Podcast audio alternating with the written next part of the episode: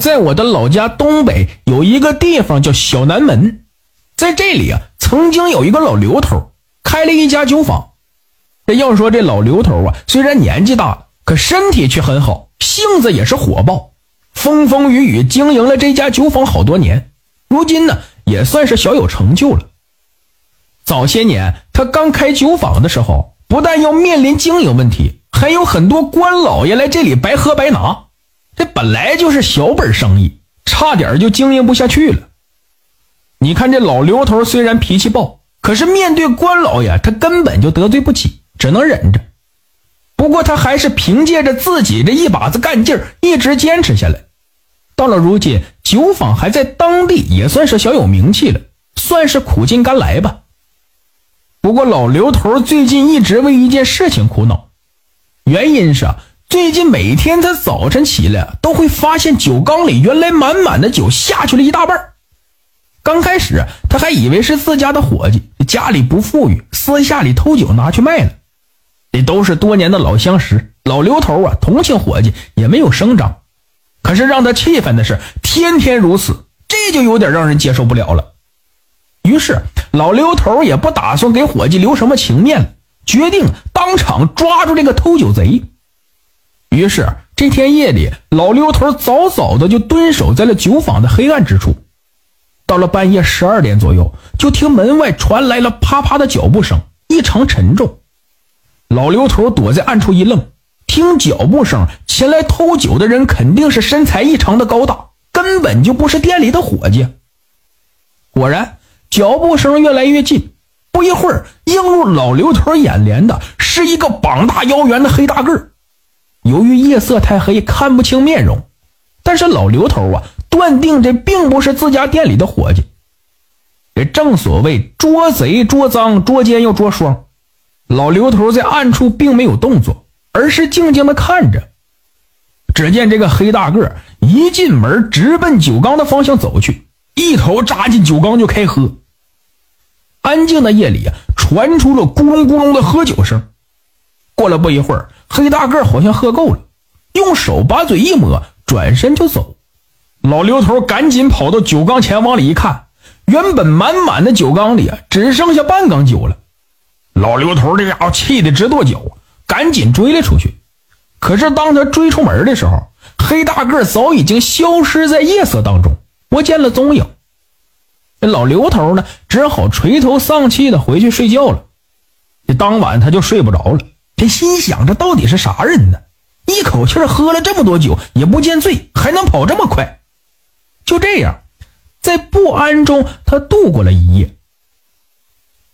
第二天白天，老刘头把酒坊的事都交代给了伙计干，自己好好的补了一觉，打算晚上养足了精神，抓住这个偷酒贼。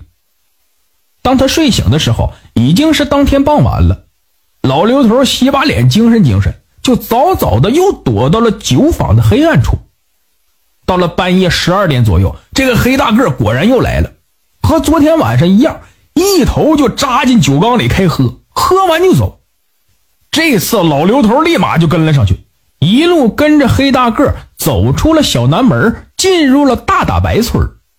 老刘头心想：原来他住在村里，等我跟到你家，我就马上报官，看你往哪儿跑。可让老刘头意外的是啊，黑大个并没有在村子里停留，而是向着村后的一片坟地走去。老刘头见此，虽然心里有点害怕，不过呀，还是跟了过去，走入了坟地。老刘头发现自己又跟丢了，四周啊只有一片的黑暗。虽然有点害怕，不过呀，老刘头心一狠，就在坟地里转悠了起来。哎，走了老半天也没发现什么。就在老刘头打算回去的时候，忽然刮过来一阵凉风，给老刘头吹的打了一个寒颤。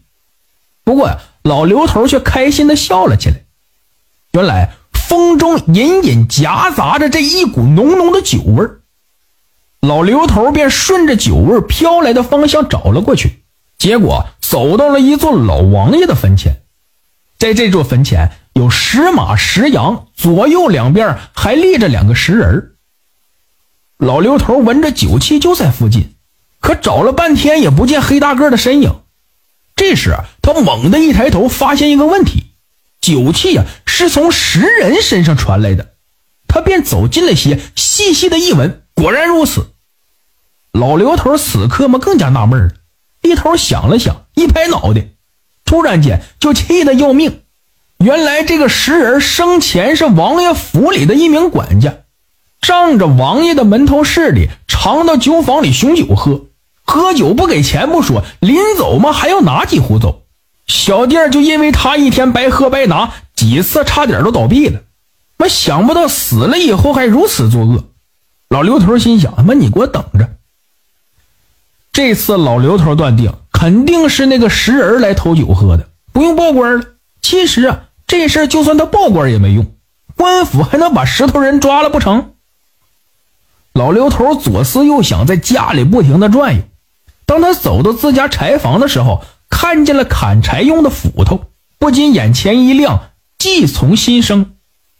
于是老刘头这天夜里就抱着大斧头，又一次躲在了酒缸的黑暗处。到了晚上十二点左右，黑大个果然又来了，和前两次一样，走到酒缸前，把头扎到酒缸里就开喝。老刘头看准时机，快步上前几步，把砍柴的斧头抡圆了，就向黑大个的脑袋砍去。这黑大个好像听见了动静，猛地一抬头，身子也向侧面转了一下。老刘头的这一斧子砍歪了，削下一只耳朵。这黑大个也不喊疼。转身就跑，传出了咕咚咕咚的跑步声。老刘头见状，并没有追，而是看向地面，果然没有血迹，只有一只耳朵。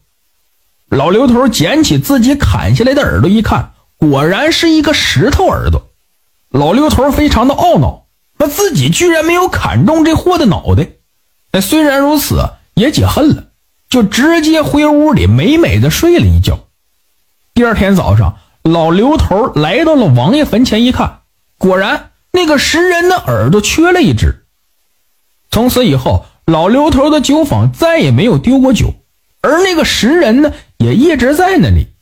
老刘头呢，也再也没有去砍石人。不知道经历了多少的岁月，到了如今，那个石人已成了文物，据说已经被送到博物馆去了。如果大家没事去博物馆溜达的时候，发现缺一只耳朵的石头人，那么他就是我讲的故事中的偷酒的那个石头人了。感谢收听名城故事会，喜欢听故事的朋友，那就点个关注吧。